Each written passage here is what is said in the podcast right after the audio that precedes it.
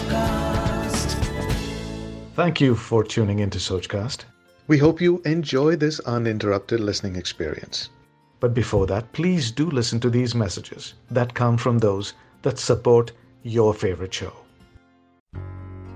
So, welcome to another session of FinTech uh, Friday podcast. Uh, we have a very special guest this time, uh, Dhananjay Nene. Dhananjay is a, a techie, a geek at heart, an engineer, and who preferred and always prefers to be an engineer, but has built some of the largest uh, scale systems, whether it's bank remittances, one fourth, one fifth of India's GST invoices and e-way bills run on a system that he's developed. And the best part of that system is that system keeps healing. And for this talk, he is obviously very, very relevant because he's actually an MBA in finance, uh, which sounds like a bit of anachronistic uh, in absence of all this. But yeah, uh, that's Dhananjay. Welcome, Dhananjay, to the show. Hi, Sanjay. Thank you. Thanks for all that. All right. So, uh, Dhananjay, we, we're going to talk about uh, generally history of money finance uh, more in context of technology. And given that you are uh, a geek at heart, how do you see technology actually entered uh, finance? And you know, when did that happen? You think, and you know, that brings us to today, where it's increasingly sort of colliding and becoming one. Well, actually, technology entering finance was a long, long time, long time back. I I remember I joined uh, the Citigroup. I joined Citigroup back in '91, and even at that point in time, it had a fairly large uh, financial development uh, outfit. In fact, uh, a very, very significantly large number uh, was involved in software development, and the system sizes were really, really large. I hate to try to recollect from so far back from the memory, but the numbers were really large. At least since then, tech has been very, very substantially a part of finance. Uh, also, uh, you know, the other big industry then used to be like telecom. These two have been always the, the, the areas where tech has played a heavy uh, role. I think what we have seen over a period of time is shifting of uh, a continuing higher uh, uh, growth in tech and a shifting of a bit of a profile of how that tech really gets deployed and the nature of uh, you know transaction processing and reporting and how that, how that pans out. I mean, back then we you, you effectively had systems which had you know really long EOD processes, so you couldn't always always easily get the current information, and uh, batch processes sometimes used to take a long time, and uh, obviously you the customers did not have internet access. The banks used to kind of uh, do a lot of processing at their end and then you know generate a report. Uh, I, I, I, remember the line printers being extremely busy and uh, you know then actually sending them out. Uh, of course today the reports are online. Your transactions you know you get to see your transaction within seconds and not just the transactions themselves any implications or impact of any positions or holdings or anything else that you may have I mean, it's it's all in real time. So I think a lot has changed to that extent, but uh, tech has always been always been an extremely large part of uh, Fin uh, ever since I, I remember. So when did it enter? I, I frankly have no clue because it was there uh, in '91 when I when I started. Sure, sure. Yeah, I mean, I think uh, maybe looking at uh, the last century, maybe sometime around World War II or after that is when the semiconductor, the chip revolution happened, and maybe the data started getting processed faster, information arbitrages started reducing, stock market started working, and that's when I guess they entered finance. But yeah, I guess it's really not. Yeah, I also hazard a guess it could be somewhere 60s, 70s because 60s, 70s, but those yeah. were the days of COBOL, and COBOL pretty much dominated, and, and mainframes they pretty much dominated all the processing. But uh, yeah, that that's probably the time uh, tech really sure. entered finance. Way. Sure. So from COBOL, like you rightly mentioned, and mainframes, we we we are on to a phone uh, which carries most of our uh, financial data, and I think the the B2C world of tech has developed far more than the B2B world that the banks were kind of used to in some sense, and that's where we kind of come today, where banks suddenly seem to be somewhat uh, you know, uh, a bit behind the times. Uh, uh, and fintech companies, the startups or the large big tech companies are making big advances. So, with all that, where do you see us today? As you know, uh, you worked with banks in India, you worked with uh, large digital public goods like GST. Where where do you see us in India in the fintech journey, and uh, what is the potential you think? So, just to place the you know a bit of historical context, banks invested extremely heavily in, into building out a lot of tech uh, over the, over maybe three decades or four decades between all the way from 60s to the turn of the century, uh, which was all into very large-sized backend systems. So they obviously had a bit of inertia to to kind of uh, you know overcome, uh, just in terms of the amount of uh, software that was already there. So when you want to build something new, it's it's often relatively easy to build something new, but when you have a very large base of uh, existing software that's running, changing it can take a lot lot more effort uh, to kind of adapt. There are two aspects to it. There's the business and the behavioral aspects to it, which I, you know, but there's also the tech aspect of it in terms of being able to modify uh, the existing tech uh, to be more amenable to the current demand. So I think banks really uh, do have a significant difficulty there. And, and you will often find that you know when there's there's a significant amount of tech changes that come in, even some of the what were the erstwhile tech leaders in the earlier regime uh, seem to be laggards. And part of the reason they are laggards is not because uh, you know they are not able to do things, but it's just the inertia that they have to overcome. Is it also the concept uh, that I remember you had once mentioned of something called tech debt or programming debt of some sort? Uh, yes. So there is the accumulated debt part where you you would like to you haven't quite done the things the way you would have preferred them to have done and and that's you know you you are sometimes paying interest on that on a recurring basis. So if a bank has a lot of tech debt uh, that is a problem in addition to the inertia problem that i am talking about which is basically changing an existing running good condition system uh, to to adapt to the tech changes and the business uh, demands. Um, so both put together can can of course uh, you know be significantly hard. So yes, I think it's a it's a given that new companies and new uh, corporations, uh, startups will often find it a lot easier uh, to to be able to build something that's contemporary. And I, I, don't think that's necessarily just true of tech. I think even in, in, in a broader business sense, because of the cultural heritage that that becomes part of a business sometimes setting up a new business, you are able to create a new culture, a new set of dynamics that older businesses may just you know take a little bit more time to adapt to. And um, so that's why yes, startups are you know extremely successful at being able to innovate quite a bit. And then of course you have a second aspect which is investments. Banks always used to kind of invest money out of accrual accrued profits. Uh, they, they, they, they didn't really have uh, venture funds kind of rushing to kind of uh, upgrade their systems whereas the modern uh, startups often have a lot of backing from venture funds from private equity funds from angel funds whatever. And and that allows them to build out systems uh, you know much faster allows them to take a lot of risk which has resulted in in the significant contribution that they have made. And and believe me i mean it is obviously a very significant positive contribution that they have made.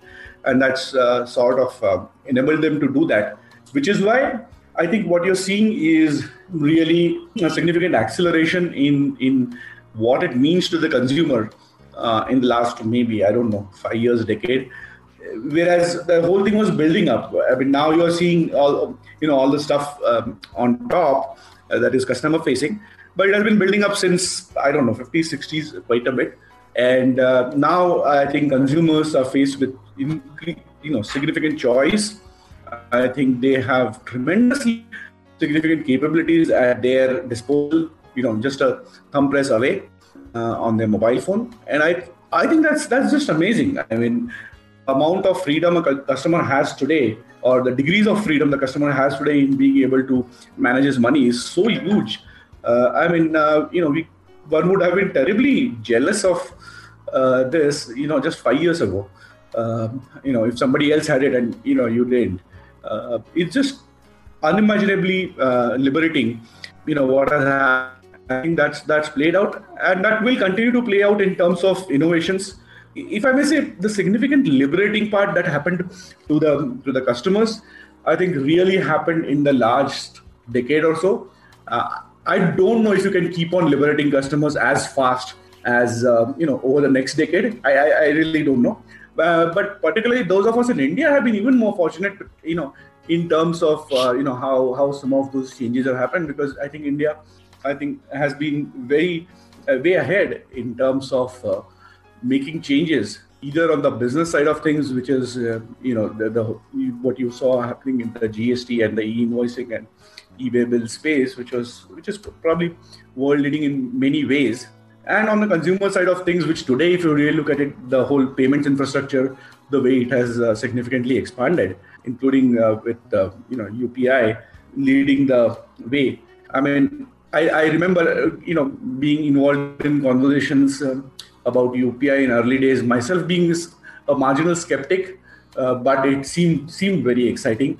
And look at the way it's it's taken off. It's it's incredible and I think post uh, demonetization, customers have had so much freedom in being able to pay people in different ways with different uh, payment characteristics. You want a high value payment, you still can continue to use a, a credit card, uh, uh assuming the uh, merchant is honoring those or, or, or, accepting those, or you could continue to make a UPI payment. You can request for a payment.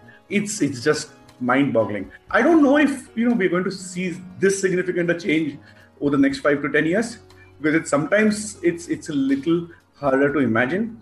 Uh, but uh, yes, I, I, I think what we will see is not so much a liberal, uh, you know, just the freedoms that the customer is getting, but I think we now what we will see is a broader set of capabilities.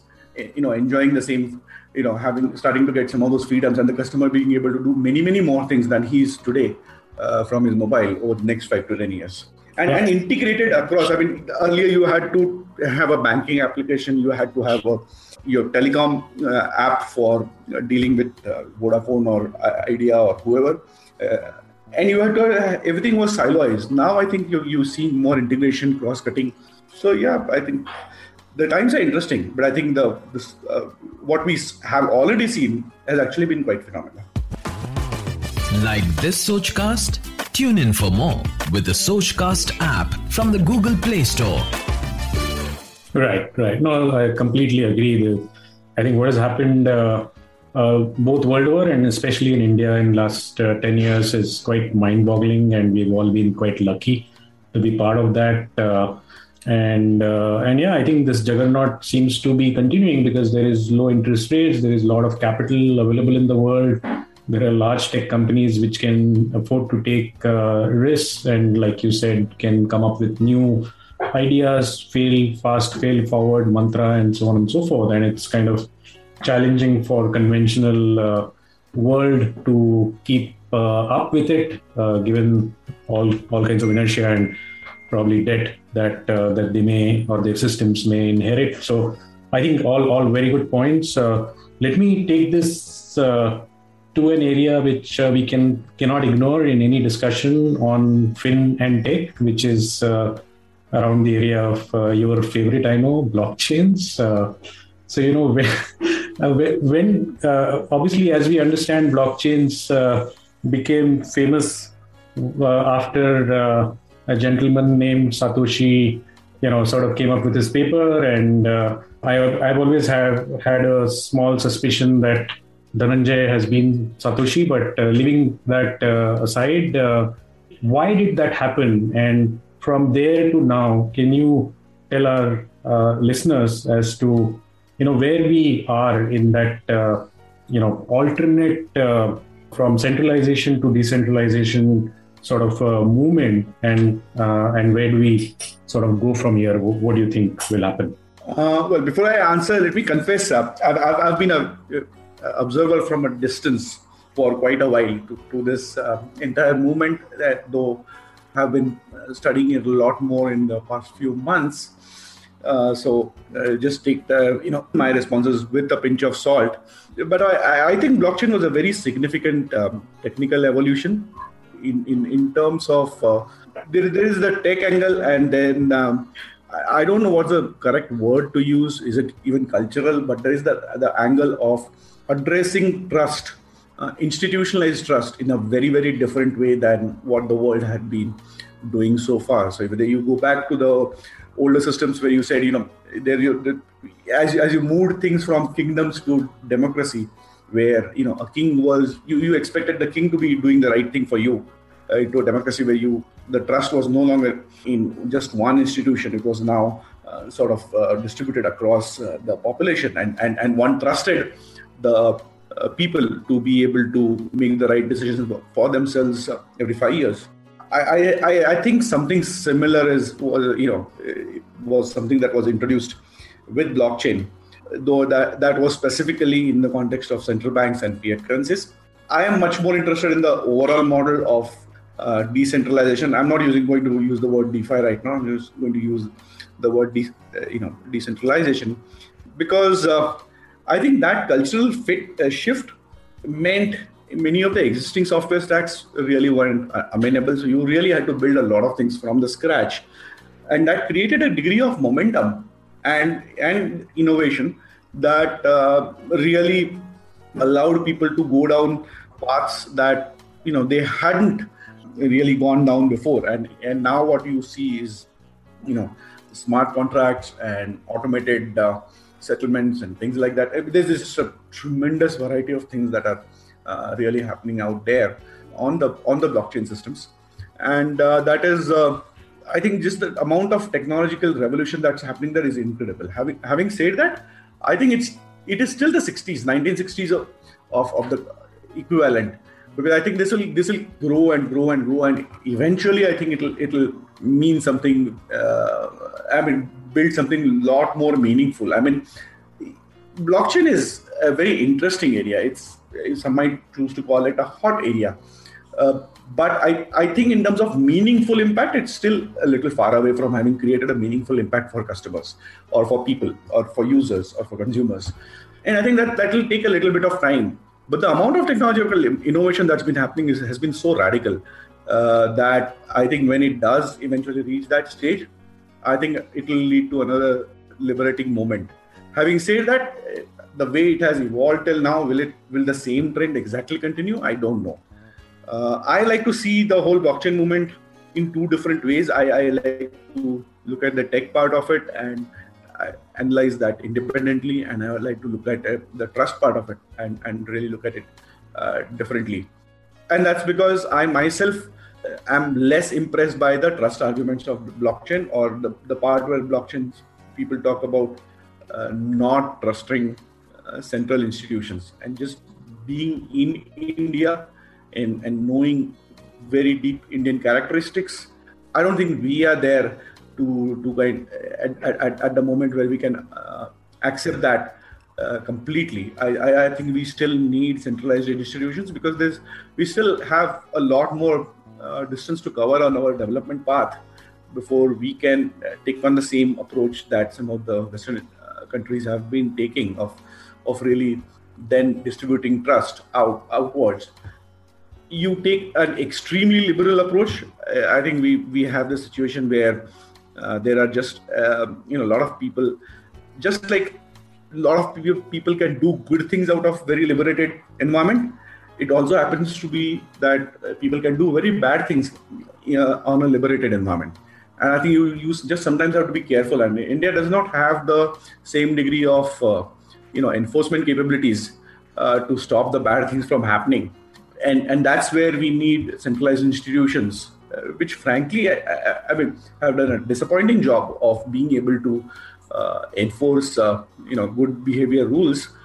But uh, you know, which is, but but you we still need them. Having said that, interestingly enough, uh, you know, the, the, same technologies that drive blockchain can actually help these very institutions kind of uh, do a better job of driving good behaviors as well uh, I think that's it's a very different uh, discussion to go into to, in terms of how some of that can be enabled.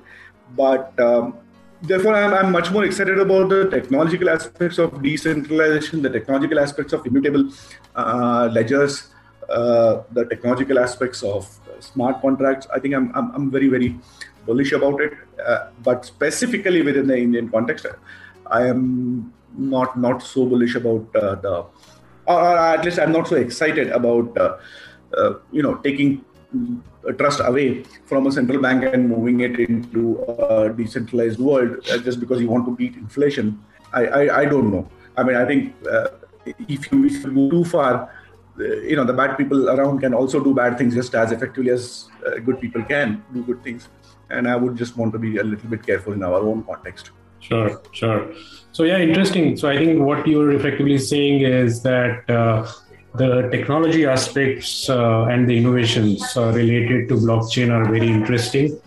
The trust elements will depend on situation to situation, country by country, culture by culture, in some sense. Uh, there may be certain useful uh, applications in certain places and may not be in certain places, but the technology is still kind of relevant. And then you also made an earlier statement that uh, the kind of growth of or the kind of innovation that we saw on the uh, in the last 10 years, it's hard to sort of um, imagine that it can continue at that breakneck speed in the historical context.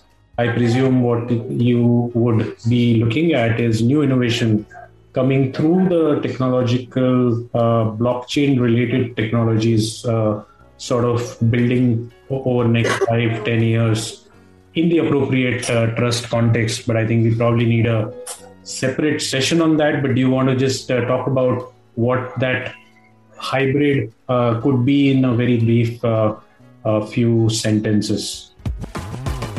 Like this Sochcast? Tune in for more with the Sochcast app from the Google Play Store. The amount of free additional freedoms, incremental additional freedoms uh, consumers were getting in the last five years or got are, are, going to be really hard to replicate in the next five to 10 years. I mean, just that the, mobile revolution has been huge. The second thing I mentioned was I think blockchain uh, technologies are still at a relatively early stage of evolution. And I, I made a remark that it was in the 60s or 70s equivalent of, of the current set of technologies. And I, so therefore, I expect, you know, another decade or two before they really make a huge difference to uh, lay consumers. So I think there's there's a lot more that's got to happen there. And, and and technology does take a long time to kind of it always seems like you have a fantastic solution uh, but uh, there, there's always a certain amount of accumulation required before if i may use the stock market equivalent analogies you you need a long phase of consolidation before you get into the breakout. I think what we saw in the mobile you know freedoms that got introduced was the breakout of conventional technologies. I think the blockchain tech uh, is is still a while away. I, I think there's so much experimentation that's happening on blockchain that uh, you will certainly see some things that are that are coming out and going to be you know useful. Uh, however, I worry deeply about uh, the fact that you know the way blockchain was uh, designed. I think the energy costs for proof of work were just too too intensive to to really be acceptable at you know for a variety of use cases. Also, the um, you know the latencies that are there, the performance costs that are there, the scalabilities that you need. So I think you're, you're going to have to look at uh, blockchain solutions that are a little bit different, and, and Ethereum is is starting to go down that path uh, where it's starting to move uh, away from uh, you know mining as, as as proof of work. Having said that, I think you you look at it, uh, you see a set of technologies on the blockchain side which are which are you know becoming more energy efficient faster you know while making some trade-offs on the trust factor. On the other side uh, you have this increasing interest and a lot of people are trying out things on blockchain. So more and more and more industries are going to be doing uh, some amount of experimentation. And i'm sure over a period of time some some you know reasonable platforms will evolve better than they are today and and and all these uh, things sort of converge at some particular point in time. Still, I think uh, we need a little bit of time for that to happen. Uh, where then you can see a significant accelerated development uh, that backed by like what I would like prefer to just call them distributed ledger technologies, and and and eventually then thereafter, uh, you know, more of those advantages to customers. Yeah, so thank, thank, thank you so much. I think there has been some disruptions. Uh, we, have been talking technology all along, and uh, I think the mobile networks and the broadbands are still old world technologies. Looks like uh, so. But but thank you so much, uh, Dhananjay. That was a fantastic uh, discussion going into the history of uh, technology from 90s uh, first, and then we went back to 60s to 2008 9, the first Bitcoin. Uh, paper to, to today and the world of decentralization and centralization. Uh, there is lots more to go, I know, uh, and uh, I hope we can talk again at some point of time and dig a little bit deeper into some aspects uh, of uh, distributed ledger and new forms of trust that may be relevant for future. But with that, thanks for an engaging discussion, uh, Dhananjay. Thank you very much. Thank you. Thank you very much, Sanjay. That was a complete pleasure. Great. Bye bye. Thanks for listening. I hope you enjoyed this Sochcast. What is your Soch? Send us your comments on our Facebook page and Instagram page. It's time for you to do your own Sochcast at Sochcast. Apni Soch Dunya Ko Sunao. Sochcast.